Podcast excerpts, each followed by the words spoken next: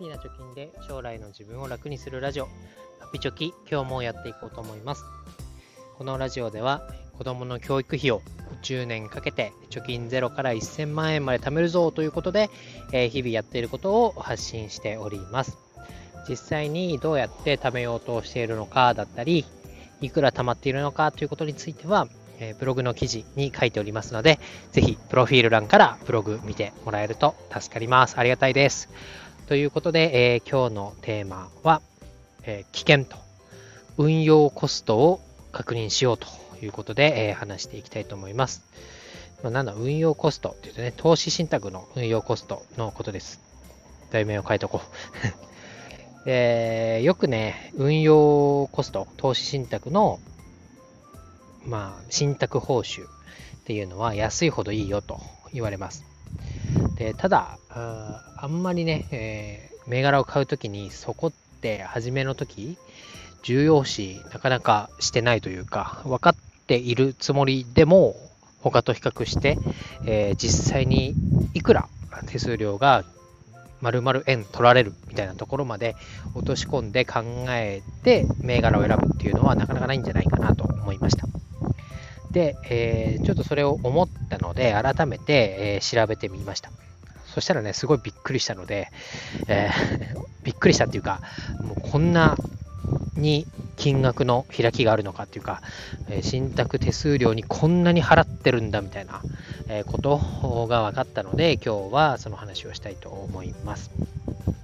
で、まあ、自分のね、えー、運用している銘柄の信託報酬を調べてもらえばいいと思うんですけど、まあ、おそらくめんどくさくてやらないって いう人が多いと思います。私もたまたまやってみただけなので、普段はやらないと思うんですけど、まあそういう方のために、うんまあ、これ買ってれば間違いないよみたいなのを先に伝えたいと思います。で、この積立 NISA のね、人気ランキングっていうのが各証券会社から毎月のように出てると思うんですけど、その常に上位トップ3に入っているものについては特に問題がないかなと思います。具体的な銘柄は、えー、EMAXIS SLIM の米国株式、SP&500、えー、間違えた、S&P500、あと EMAXIS SLIM の全世界株式、オールカントリー、あとは楽天の全米株式、えー、VTI ってやつですかね。えーと、厚切りジェイソンさんも自分で買ってて、かつお勧めしているというファンド。これらを買っとけば、まあ、信託報酬という面では問題ない、まあ、最安に近いクラスの銘柄になるので、まあ、安心して持っていたらいいかなと思います。えー、そうではなくて、えー、違うもの。これ以外、まあ、これに似たようなファンドもあると思いますけど、こういうもの以外で、えー、持っている人がいたらちょっと注意してみたらという話です。で、具体的にはですね、えー、信託報酬というのはそもそも何だというと、まあ、運用してたら絶対にかかってくる手数料になります。で、えー、投資信託を買う。で、信託手数料ゼロみたいなのは存在しないので、まあ、誰しもがも、えー、投資信託を運用しているのであれば払っているものになります。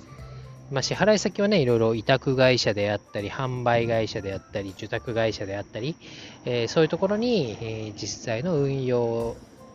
の何パーセントかっていうのが、えー、払われているっていうのが現状です。で、まあ、積立 NISA は一度買い付け金額と、その毎月何日に、えー、積み立てますっていう設定をしちゃえば、あとは放っといて、あ20年間ね、えー、上がろうが下がろうが持ち続けることで資産が複利運用で大きくなるよ、ほっといたらいいよって、え、言われますけど、この銘柄をね、初めに、え間違ってしまうと、ほっといたら大変なことになるよと いうのを今回思いました。でなんで思ったかっていうと、たまたまその金融のコラムに載っていた銘柄っていうのがて、そのコストを、えー、ちらっと見たときに、えこんな信託手数料高いの？と、え思って、え、調べてみるに至りました。で、どんな銘柄かっていうと、三菱 UFJ ライフセレクトファンド、かっこ成長型というファンドになります。で、これはね、えー、金融庁がお墨付きの、ま、NISA でも運用ができるっていう銘柄なんですけど、まあ、このファンド、なんて呼ぼうかな。このセレクトファンドってやつ、と呼びますかね、セレクトファンドの信託報酬が0.88%でした。で、0.88%って聞いて、なかなかピンとこないと思います。で一方ですね、先ほども申し上げた、あ人積立 NISA 人気トップ3に毎回入っている、まあ、EMAXIS SLIM の全米株式 S&P500 これの信託手数料がいくらかというと0.09です。先の最初に言ったセレクトファンドっていうのは0.88%。S&P500、EMAXIS SLIM の SP&500 は0.09%。なんとですね、この差が0.79%もあるよと。で、ここまで聞いても0.79%と1%いってないじゃんということで、あんまりピンとこないですよね。で私もピンときませんでした。で、ちょっと調べたら、同じ積立 NISA の条件で皆さんやってると思いますけど、毎月3.3万円、3万3333円を20年間積み立てた場合、え、最初に言ったセレクトファンドと EMAXI SLIM の全米株式、あ、違う、間違えた、米国株式 S&P500 で、えー、手数料が、まあ、いくらかかってきて、この2つはいくら手数料の差があるか。っていうのを、まあ、見比べてみたらすごくびっくりしました。まず、ライフセレクトファンドの方は、えー、20年間満額積み立てた場合、手数料だけで、えー、150万円です。で年間にすると7万5千円ぐらい。一方、EMAXIS SLIM は20年積み立てて28万円。1年間で1万4千円ぐらいと。もうこれね、手数料の差額だけで120万円を超えてくるということになっております。120万ってびっくりしませんか？で、えー、まあ、毎月3.3万円積み立ててたら、20年間で元本が800万円になってると思うんですけど、そのうち、まあ、ライフセレクトファンドの方に投資をしていたら、800万のうち150万が手数料として、まあ、投資してなかったことになっちゃうというかね、まあ、投資はしてるんですけど、手数料で150万も取られちゃうよと。運用のテーブルに載ってないことになると。で、えー、まあ、福利で運用すれば、将来的には資産が膨らむって言いますけど、その、なんだ、よく雪だるま式に膨らんでいくみたいなことを言いますけど、その雪だるまのね、えー、にくっついていく地面に残って雪の数が少ないみたいな感覚ですかね。転がせど転がせど、大きな雪だるまになかなかならないみたいな感じ。手数料がこんだけ取られてたらそうだろうなと